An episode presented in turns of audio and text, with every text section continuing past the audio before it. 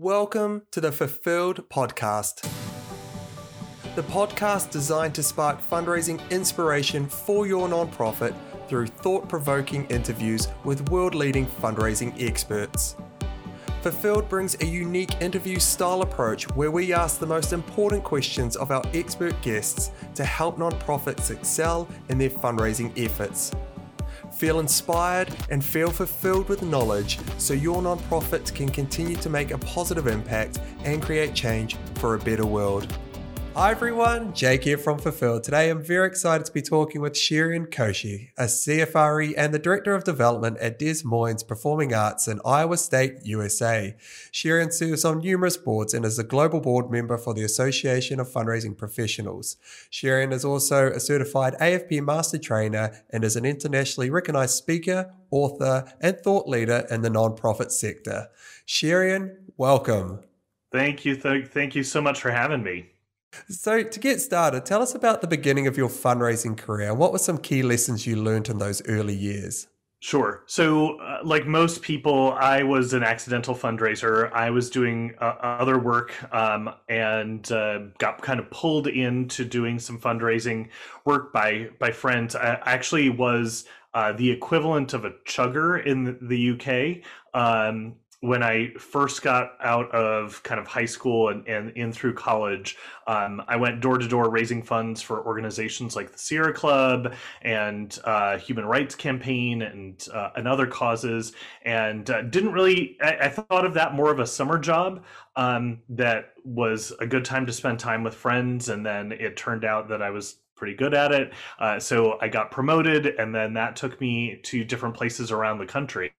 And um, and then got into other work. I didn't really think of that as a career, um, but then I got into some other work, and then um, I was asked to write a grant for an organization, and that grant turned out to be successful. And some people spoke into kind of my career path and said, "This might be a good role for you to do. What if we got you some help with a mentor and some resources?" Um, and so, really, I think the the things that I learned are things that are probably applicable to most people, which is that if you try to go at it alone and try and figure it out yourself, you're going to struggle. And I certainly did as I um, as I started out. And uh, having an idea of a proven pathway is certainly helpful. But I would say the biggest mistake that I made was really um, coming up with ideas that other people had and trying to apply it to my own circumstances. I saw something work somewhere else and just tried to you know take that idea and apply it in my uh, situation and it rarely if ever worked and so that got me a little frustrated and a bit off track and it wasn't until i sort of realized oh you you can't just copycat what other people are doing that i didn't that i got onto the right track Wow, great start. Um, and for the past five years, you've served as the Director of Development for Des Moines Performing Arts. Uh, tell us about what your role entails day to day. Sure. So, in general, as the as the head of uh, the fundraising department there, my job is to manage the team and uh, to uh, to grow our contributed revenue. So, um, our team originally was was five people, and then throughout the pandemic, a lot of things have changed. Uh, we have lost almost half of our, our team members uh, due to, to pay cuts and furloughs and those types of things. Um, but uh, our we have a group of really dedicated donors, um, between five and 6,000 of them, uh, who support the organization and have been incredibly loyal through all of this. So, on a day to day basis in, in the past, and hopefully uh, soon in the future, we will, uh, we kind of um, we have a certain set of performances that happen throughout the year. Um, so we're engaging with donors throughout those events. But then when those events aren't happening, we're connecting with our existing donors and then also um, looking for new donors to be part of the, the DMPA family. Right now, as you can imagine, it's a little bit different. We have uh, no performances right now, but we've just announced a few to come later this uh, this fall. So we're excited about that. Um, but right now, most of our work with our donors has been completely online, and you know, managing our team and uh, and you know working um, remotely has been the biggest sort of challenge, but uh, the day to day responsibility. So we're still fundraising. We're just doing it in a very very different way. Yeah, and I think that um, largely answers my next question around what have been some of the biggest challenges you've faced as um, in your role. But how devastating has COVID been? I mean, what areas of fundraising have been most effective, most affected? Sorry.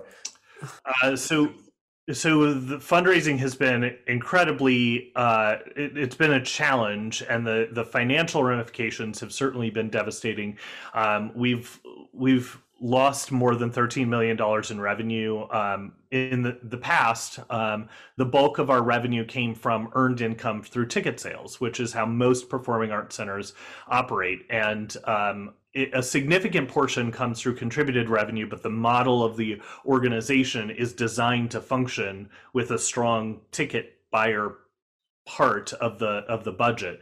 So when that went away, the the organization had to survive exclusively on whatever donations we brought in, um, and the and then there was obviously the worry of whether those donations would continue in the same form.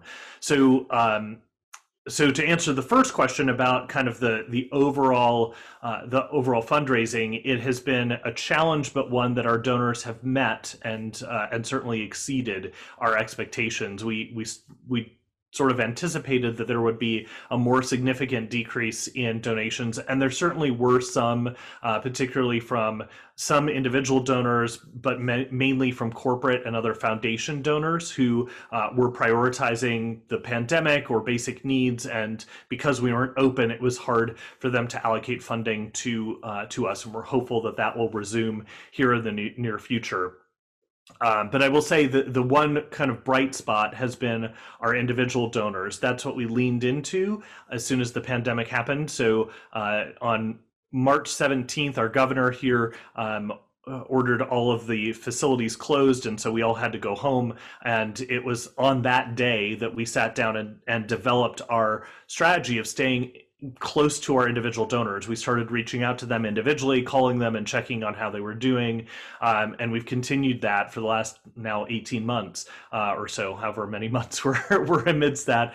Um, and that's proven to be really powerful just being able to connect with donors let them know honestly and transparently and authentically the, the difficulties that the organization's have, having um, and what that means for the future. And um, as i said those individual d- donors responded. Uh, they stepped up and uh, some of them gave more or extra, um, and many more just continued to give, even though they weren't attending shows or uh, being able to participate in the um, in the arts as they normally have. So that's really been, you know, honestly, the, the biggest bright spot for all of us. Yeah, well, I'm glad to hear that there's a bit of a bright spot in all this darkness. It sounds like an absolute terrible time, um, and it's very sad to hear organisations like Des Moines going through this, the Performing Arts Centre. Um, so, talking about happier times, so we'll say pre-COVID, what would you say has largely contributed to the success of Des Moines Performing Arts fundraising efforts over the last five years? So I, I, will say first and foremost, the fundraising is a success of the overall organization. It's a, um, organization that's been around now for 41 years and has built a a trust with the community to bring in the best shows and to treat people well, uh, to engage them with the art that is happening on the stage. And so um, the whole team plays a part in lifting the um, the community or bringing the community along through that process. So people, uh, what I say, I, I love my job and going to work at this organization, um, it's rare that you ever um, go to a, a, show or to a performance and you see you know in the before times you would see thousands of people and um, and they're all happy they're all smiling they love coming out. Even if they didn't particularly prefer, prefer the performance they loved being there. They loved being with whoever they were with and and sharing that experience with them. So it's a great place in that regard uh, and unique among other kind of fundraising elements um, where sometimes you you know you see some um, some rough stuff, and so we get to be on the good side of fundraising, which um, is is nice and uplifting on, on that uh, on that front. Um, I will say that you know when the organization's able to bring in the best of Broadway um, and these world class performances, it makes it easier to do my job. Um, but one of the big changes that our team made five years ago was to disassociate the fundraising aspect, the fundraising strategy from the ticket buying strategy. And this is particular. This is a more unique kind of approach uh, than what's out there normally normally in a theater or a performing arts center um, they will push into the strategy of connecting you deeper into a particular performance by saying you know if you give us um, a, a, donation you'll be able to get better seats or you'll be able to get perform uh, get access to tickets before the um, the performance goes on sale to the public or you'll get to go backstage or something like that. And these are all built in to the way in which they do their fundraising. So you'll see kind kind of acquisition packs that are sent out in the mail and said, you know, come uh, give us uh, a donation and you'll be able to get tickets to Hamilton before anyone else and be able to buy more tickets to Hamilton. The problem is that that works well when people love the show, but when they don't and they don't have a show that they're familiar with, um, or they just don't like for whatever reason. Not everyone likes every show, and that's totally fine. When they don't like that show, then they stop giving. And so, what we saw in our donor history with the data was this sort of EKG model of giving, where people would come in, they would give some money, they got their access benefits, and then they used them, but then they went away. They stopped giving um, when they didn't prefer or didn't know about the show. Um, and so we we pulled that back to really talk about the um, the value of having the arts in our community um, independent of any particular show. So we stopped putting out acquisition packs towards particular shows.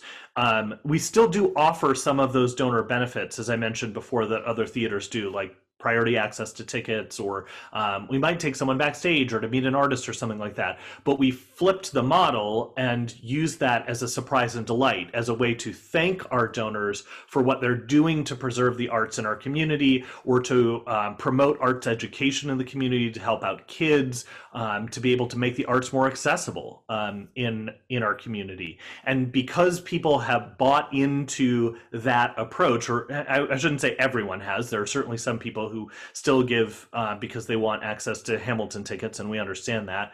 But for most people, they because they believe in the cause they're more likely to continue to give. And of course, as I mentioned before, we saw that happen through the pandemic where we couldn't offer them access to tickets. We couldn't offer them backstage uh, with actors or uh, or anything like that. But they they knew what we were doing, and when we shifted some of our um, programming for kids to virtual, that's what they they we were still on mission from their perspective. We were doing what they uh, asked us to do with their with their kind gifts. Um, and so that was that was sort of the big thing that we did uh, five years ago that I, I, believe now has really kind of transformed the fundraising culture in our organization and our approach.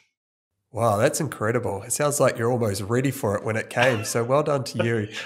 I wouldn't say that. I wouldn't go that far, but we we were very very happy that um, the transition for our donors wasn't one that was super jarring. We didn't have to sell them essentially on a on a whole different concept, and we didn't have to apologize for our our uh, continued ask.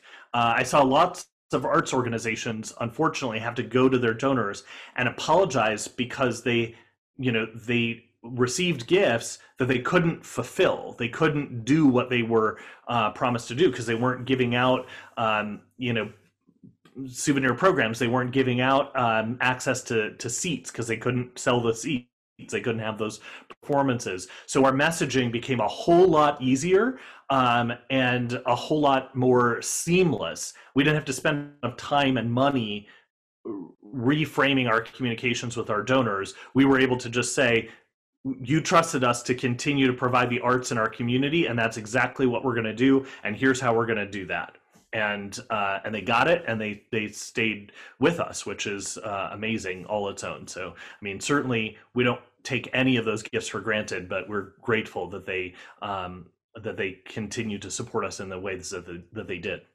Yeah, that's great, and I liked how you mentioned earlier that you emphasised the importance of using the uh, the data to see that. So I'm really looking forward into going into that part of the interview as well.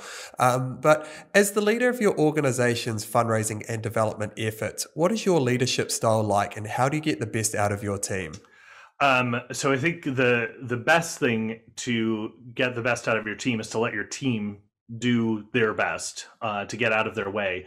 Um, so I am absolutely blessed with amazing fundraising teammates who are com- are they completely have my trust. Uh, they are smart, they are competent, um, and both of them are incredible at what they do. So um, th- my job is to facilitate what they need to what they have seen and what they need to get done um, in the in the fundraising process. So we talk about overarching strategy. We sit down for a week um, in the before times, at least. We would sit down uh, um, for a week and kind of map out what is our strategy for the year. What does this look like? What are the things? And, and we have this philosophy of zero based strategy of where we pretty much take everything that we've done uh, and pull it off the table and anything that goes back on the table require actually we put them up on a wall but in order to put it up on the wall we have to justify it with data with you know why we're doing it. So we never get into the pattern of saying well we did that last year let's do it again.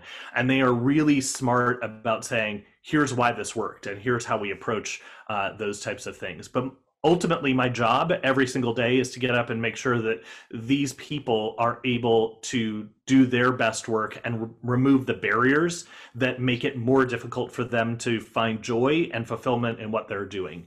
So we we meet regularly over zoom now to kind of talk through what it is that we see happening you know this week and um, what are the challenges that they might face and how i can lean into that process to uh, to help facilitate what they need to get done. And that's really that's that's it.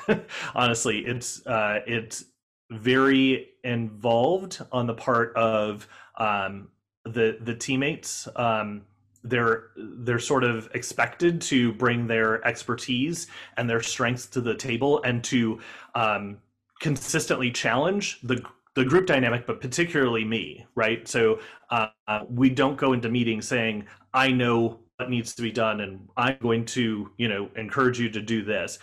We collectively cast an overarching vision for the year, but then we all coordinate to get the job done with each person focusing on their own kind of specialties.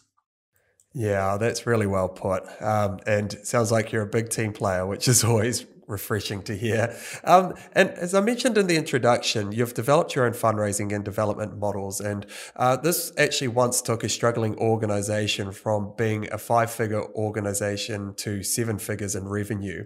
Can you give us an overview of this model and why it's been so effective? Yeah, absolutely. So, as I mentioned before, one of the biggest mistakes that fundraisers do that I see all the time when I'm coaching or consulting is they're trying to apply the fundraising strategy of some other organization or they found something on Google that they think is a good idea and applying it to their organization. So, the the there's sort of i'm happy to go through the process but i want to offer your listeners the caveat which is there there isn't a you know, three step, do this and you'll raise $5 million. Um, what it really comes down to is understanding how your organization's DNA works and how there's a strategic output that you want to see happen, which is in this case a growth in revenue. And there are steps that you can take that you can create smaller chunks of that overarching goal in order to do that. But it really requires um, focusing on a limited number of strategies, right? And and there's a really good book called uh, Essentialism by Greg McKeown, which talks about how we really need to prior have one priority. And uh, the problem that we see in fundraising all the time is that the strategy is this laundry list of checklist of do this this this and this. And what ends up happening is that the organization or the individual gets mired in all of the details in all of the the you know individual trees and their heads down so much they're not seeing the strategic output. So that's the kind of overview. But the kind of three step approach is really to step back and to look at how the organization is structured. What are its strategic strengths? What are its strategic weaknesses?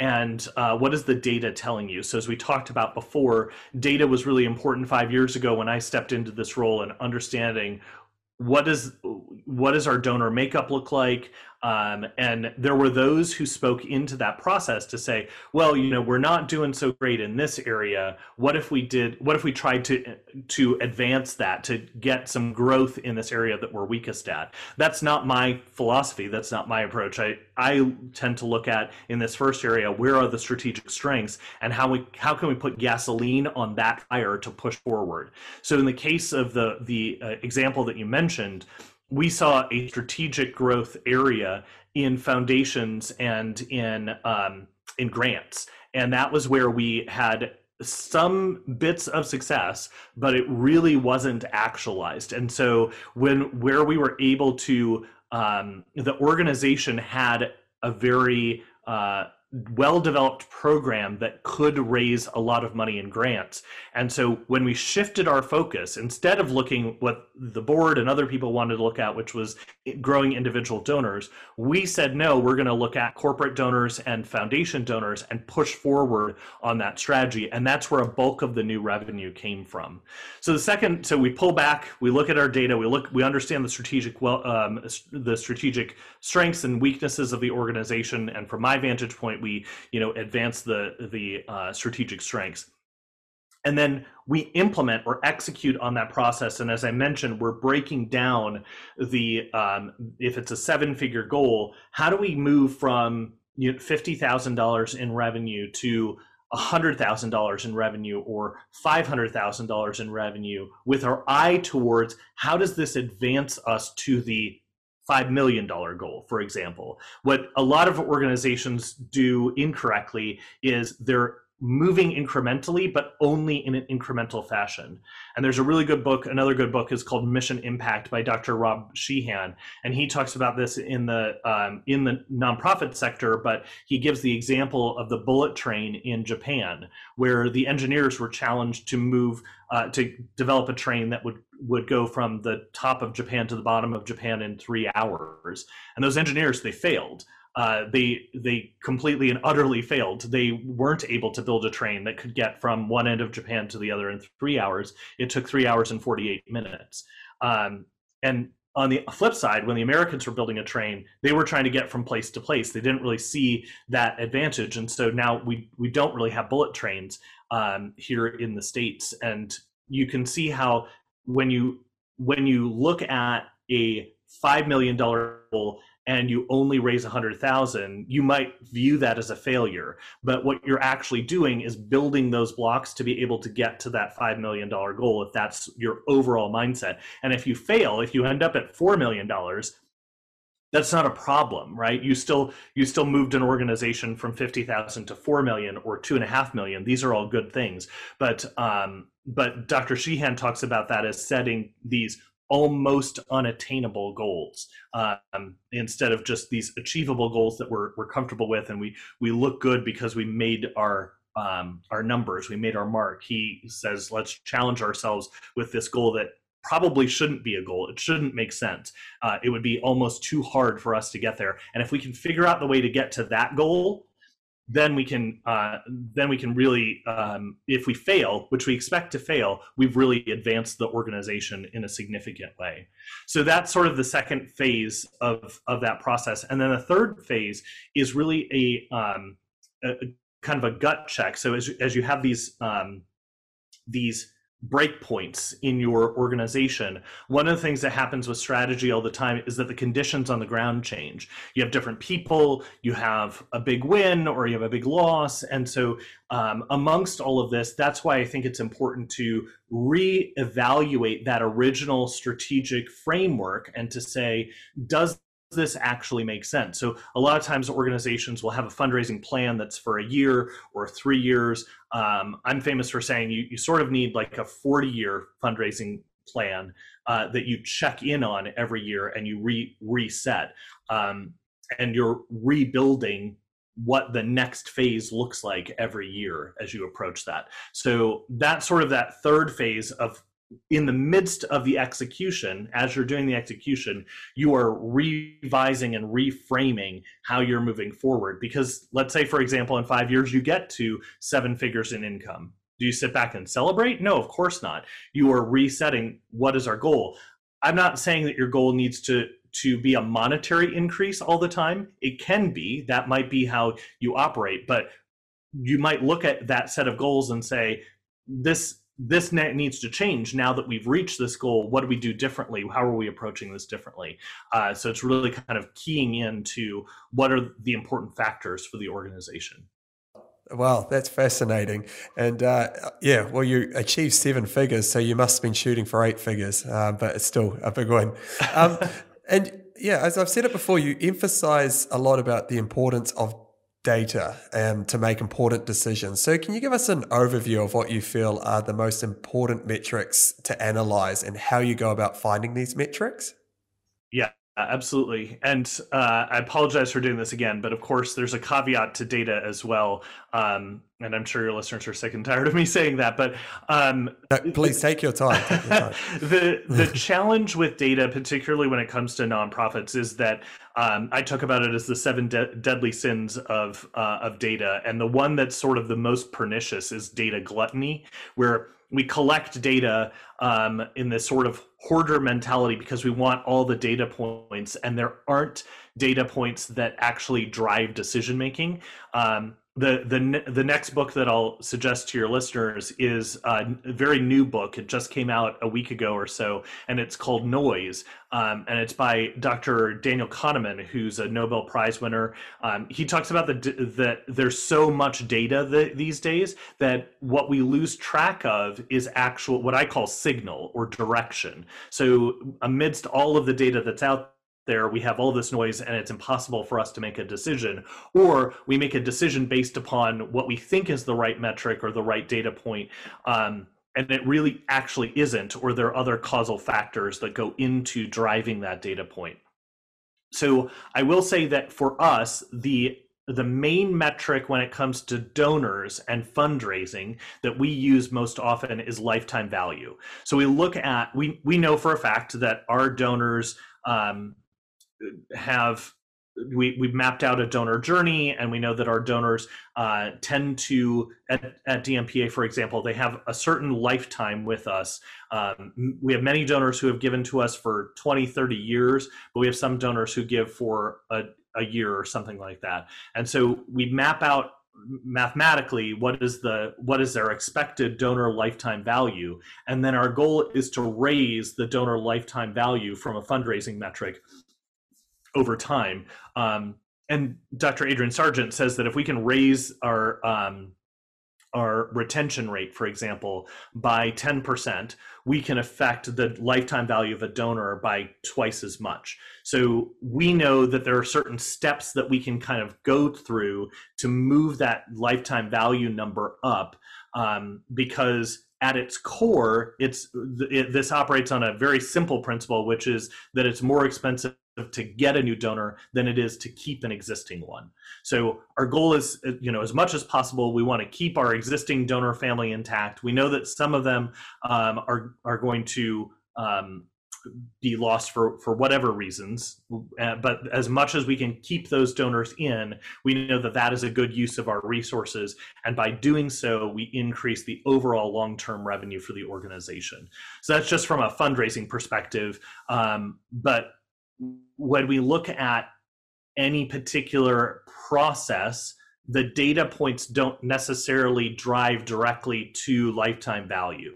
So that's where I mean with like we have to be sort of cautious and thoughtful about how we think about data. Um, you can you, you can micromanage data down to you know number of visits, number of hours on the phone, number of you know proposals sent out, which could drive revenue. It may have a correlation to uh, overall revenue, but there are all kinds of things that go into play with those other kinds of metrics. And I'm not even saying that lifetime value is the best metric. It's the best one I found so far to measure what's right for our organization. But it might there might be a better metric out there or one that fits better for your organization um, that will will serve your needs better. What I would just again caveat is when you're measuring something you are placing an, an extraordinary amount of value on that thing.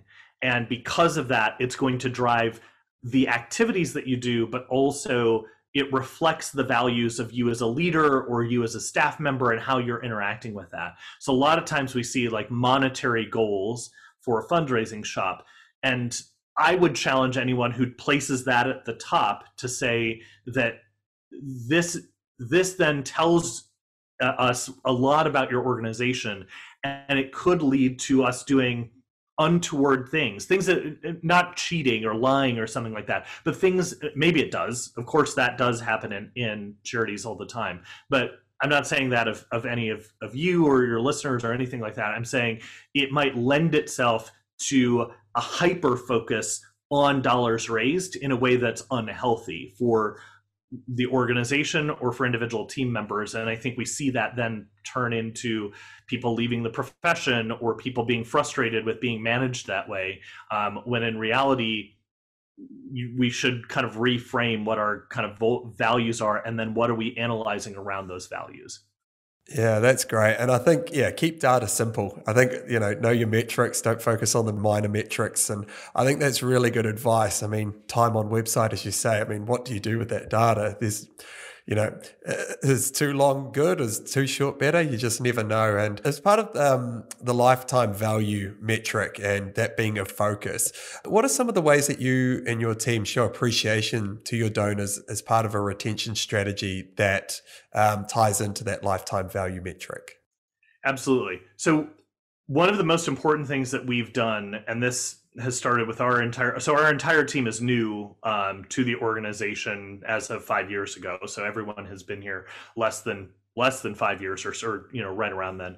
Um, but uh, the the kind of main philosophy that we have around donor retention and showing value to donors is to treat every donor the same by that I mean we recognize donors who give more, of course, in different ways, but every donor receives the same level of gratitude for their gift and thanks for their gift. So I don't have an example here today because I haven't stopped by the office in, in a couple of days, but every donor receives a, a handwritten thank you note from me, no matter how much they gave. If it's a dollar or it's a hundred thousand dollars or more, they're receiving a hand written thank you note. Um, we call every single new donor um, the as soon as they make their gift within a, a reasonable amount of time uh, to thank them for their gift, and then um, as much as possible, we're trying to meet with donors um, as as often as we can. Um, so we'll identify individual donors that we can um, have a longer or more significant conversation with there are other things that we do with donors like you know we put their names in the playbill we you know send them um, a thank you card around uh, the holidays we'll do other special donor appreciation events. Um, so being an event based organization we don't do a lot of event based fundraising that doesn't totally make a lot of sense but um, one of the benefits of being a performing arts center is that um, people get to know each other they they like spending time with one another um, because they're at those shows and they're coming to our venue. So we, we have the benefit of being able to kind of see them.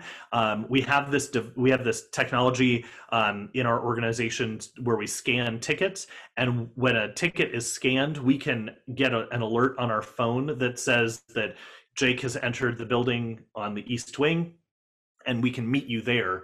Um, and so sometimes we have like a little gift for you or something like that. Or sometimes it's just, you know, a welcome um, of some kind to say, Hey, Jake just wanted to, to put a face to a name and just meet you and thank you for your, your, uh, your gift.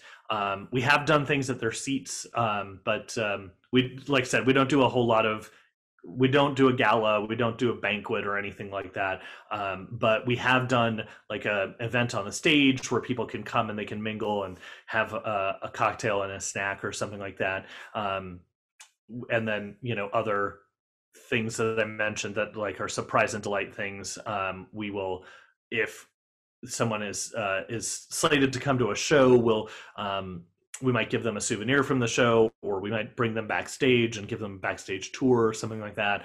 Um, whatever is within our control. So there's fortunately lots of ways to show our appreciation to donors, but the the more personal we can make it, the that that's our that's our goal. That's our mentality. How can we uh, really show gratitude to these folks and really show them the impact of their giving? So one of the things that we do do that's I guess sort of events related.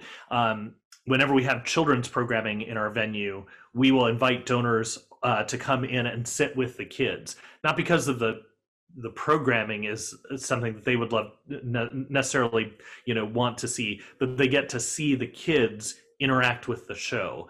And uh, that's one of the things i tell them as we, we're sitting um, having a snack before the show is to say the, the thing on the stage is really probably not of interest to you but as those lights come down and then the show begins, I want you to pick out a kid in that audience and watch that kid's face. Watch that kid sitting next to you because when their eyes light up, you get to know that you made that possible for that kid. And so we, we try and let them see kind of the the value that they have provided to a kid or somewhere in the community or something like that as much as possible when we can have kids write the thank you notes or um, we can send videos or pictures or something like that from from people who benefited. We love doing those types of things. Yeah that's great to hear. I'm still trying to get my head around writing a handwritten note to all new donors. That must take it's a lot of time to do that. It takes it takes quite a bit of time. I have uh, i have a whole slew of pens here that i i go through uh, a box of pens pretty much every couple of months this next question is often one to really, uh, really difficult to pinpoint. Uh, but during the planning stages of an upcoming event, I mean, how are you and your fundraising team strategic in this area? So part of that is you know what we've talked about before with regard to our zero based strategy concept. We we sit down um, typically in the summer when we're a little slower. Obviously things are different right now, but um, we sit down in the summer and we talk about kind of the overarching vision for the year um, and put to, to um, put to paper our our strategy. We have sort of an overarching long long term strategy that we're looking at uh, and sort of mile markers that are coming up that we want to focus on with regard to plan giving or perhaps like an upcoming capital campaign or something like that. We'll put those out there and what do we need to do to build build towards something like that um, but when it comes to the year that we're focused on, as I mentioned, we we take everything that we did before off the table, and then we justify putting those things in with regard to how important is that to us as a, as an organization, as a team, and what does the data say about doing particular things um, with you know whether it's a mailing or an event that we held or, or something like that. The other thing that we have done is um, we've allocated a portion of our budget to what I call a failure fund. Um, so, what is strategic um, is really, from my vantage point, what is strategic is learning the mistakes in a controlled way. Um, the the book that I would recommend. I'm, I'm I love reading books and and applying them to uh, particularly to fundraising. Uh, but there's a book by by Dr. Annie Duke who used to be a poker player, but then of course is brilliant and um, and got her PhD in psychology. Um, she wrote a book called um, Thinking in Bets, and it merges kind of her poker playing idea with um, how we approach um, strategy and strategic thinking. And uh, so what we do is is think in the same kind of bets, knowing that we might be able, we might thing um, that's that we research, that we think about, but we'll allocate an amount of money towards figuring out will this work. Our anticipation here is that of those bets we will lose some of them and that's okay that's it's not just like we we um, are comfortable with losing our expectation is that we will lose more of those bets than we will win. But in losing, we will understand the the framework better. We will understand what bets are more successful. And so we have a very iterative process to strategy, which is taking these bets and our prior learnings and putting those together to form the next thing that we do. And we're putting most of our budget, most of our money into the things that work, but we're always figuring out what's the new thing that won't work. No, it's very interesting. I like how you put it as a failure fund. That's very interesting. And you've talked a lot about the pandemic, how it's affected, sorry, your fundraising efforts, and and given glimpse into how you've innovated over those times. What important trends are you seeing emerge that fundraisers should potentially be aware of? Well, crypto is certainly one of them. Um, it's it's hard to ignore some of the um, the larger economic factors that have gone into that. Whether people are serious about crypto or like uh, probably you and me just throwing a few bones to figure out like is this going to be a thing i i sold my i bought dogecoin at like five cents and then i had it automatically set to sell at 10 because uh, i was like oh if i double my money that's great and then it hit like 60 or something like that and i was texting some friends like, ah, I should have kept it or whatever. But um, I think cryptocurrency is one of those things that is uh, is here to stay ish. I believe that um, a lot will have to do with what governments do with regard to cryptocurrency and how that plays out. Um, it's you know some some countries are banning the use of cryptocurrency, which makes it really difficult and dicey. Uh, I don't know if that's going to be a long term trend, but I would stay kind of up to date or focused on what's happening there. I think the broader economy is something that is uh, is certainly a a work in progress trend. So one of the things that we're seeing right now is global inflation rising, um, and inflation has its own effects on what is happening out there in the world, um, and and so there's an economic infrastructure that fundraisers just need to be wary of and how that might impact donors um, both through the pandemic but as we get further and further away from the worst parts of the pandemic hopefully how that will lend itself to kind of different um, means of, of working. And the third trend that i think is very important for fundraisers to pay attention to is how work from home how the pandemic has changed how we interact with our donors how we interact with one another. Um, and there are elements of the new normal that will change how we do our jobs. Um, there were many organizations that had been laser focused on, you know, you need to be in the the seat and doing this work in an office, and now a lot of that has changed um, for not just the fundraiser but also the donor. So being comfortable with Zoom technology and, and things like that are, are, going to be important. Um, the, the last thing I would say that sort of overarches everything that's happening is how organizations are responding or not responding to diversity, equity, and inclusion issues. Um, I think the last year has heightened our, uh, uh, rightly heightened our sensitivity to important social issues that are happening around us. Um, some people are um, are leaning into that and uh, and really investigating how organizations and their fundraising practices uh, are ought to change. And i believe that that is an important trend that should be continued to research uh, to be the source of research and uh, discussions. I don't think that there are simple answers here but it, it's important for us to continue to have those discussions yeah, absolutely. And back to you now. So you've served on numerous boards. You're a CFRE, uh, you're an AFP master trainer, amongst other of your achievements. Um, how have these commitments, which sit outside your day job, helped develop you as a fundraising professional?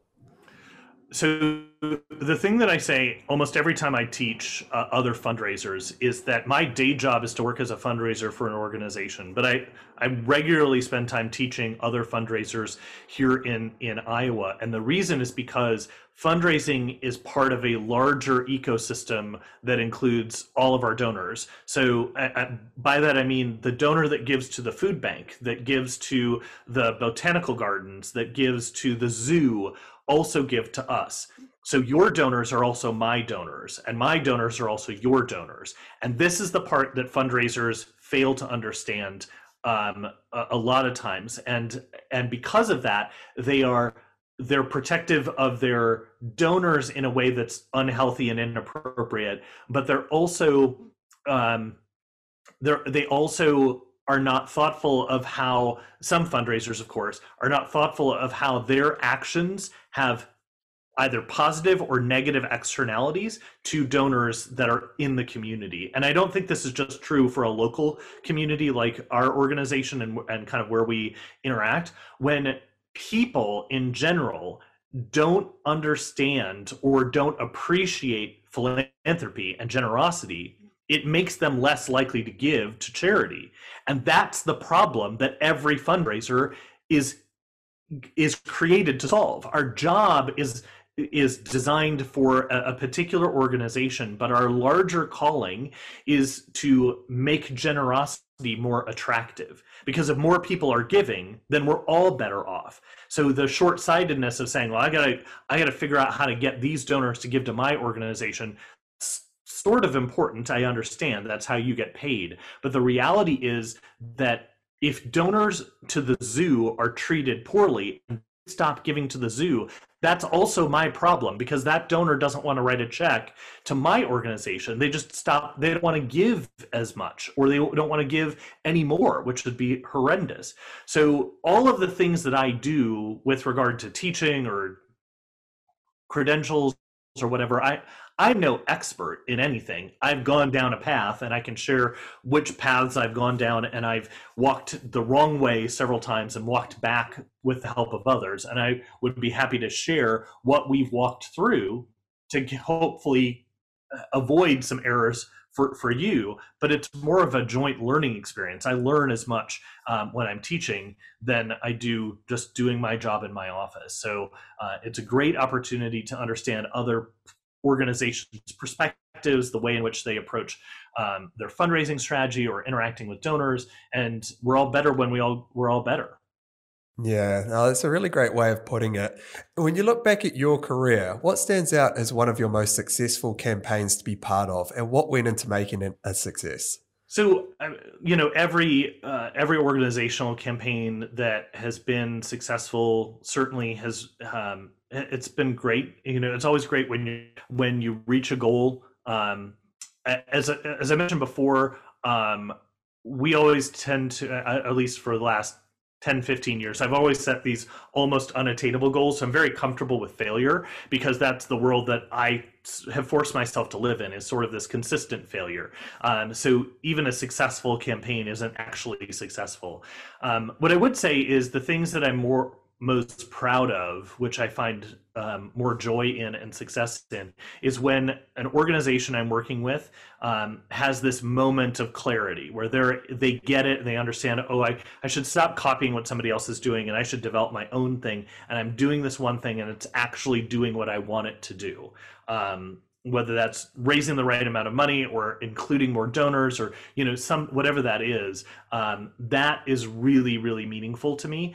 And then the other meaningful part is seeing other people grow into their own kind of more confident uh, more successful selves. So um, i've had uh, the pleasure of helping a couple of other people on my team get their own CFRE, and so we walk through that process together, um, and that's given me a lot of joy. And, and, you know, however much value you put in these credentials, you know, is really up to you. But I, I think for that for each individual person, they put some value into the time and effort it took to things. And so when I see someone else have that um, that moment of confidence, that moment, or not necessarily moment, but that that first moment because they're confident after that, um, or when they honestly when they find a new role that suits them. Um, I'm I'm certainly one to um, be aware enough to say that not everybody is going to stay in their same role forever and ever in the same organization.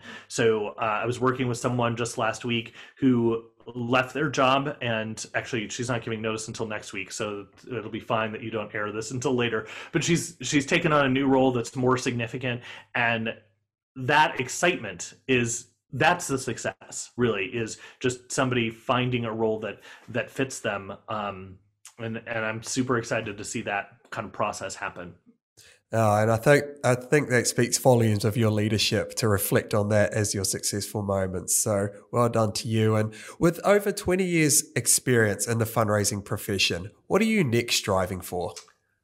Uh, I am a uh, quintessential lifelong learner. I um, am dumber today than I will be tomorrow. And so I don't have necessarily particular career um, goals or aspirations per se.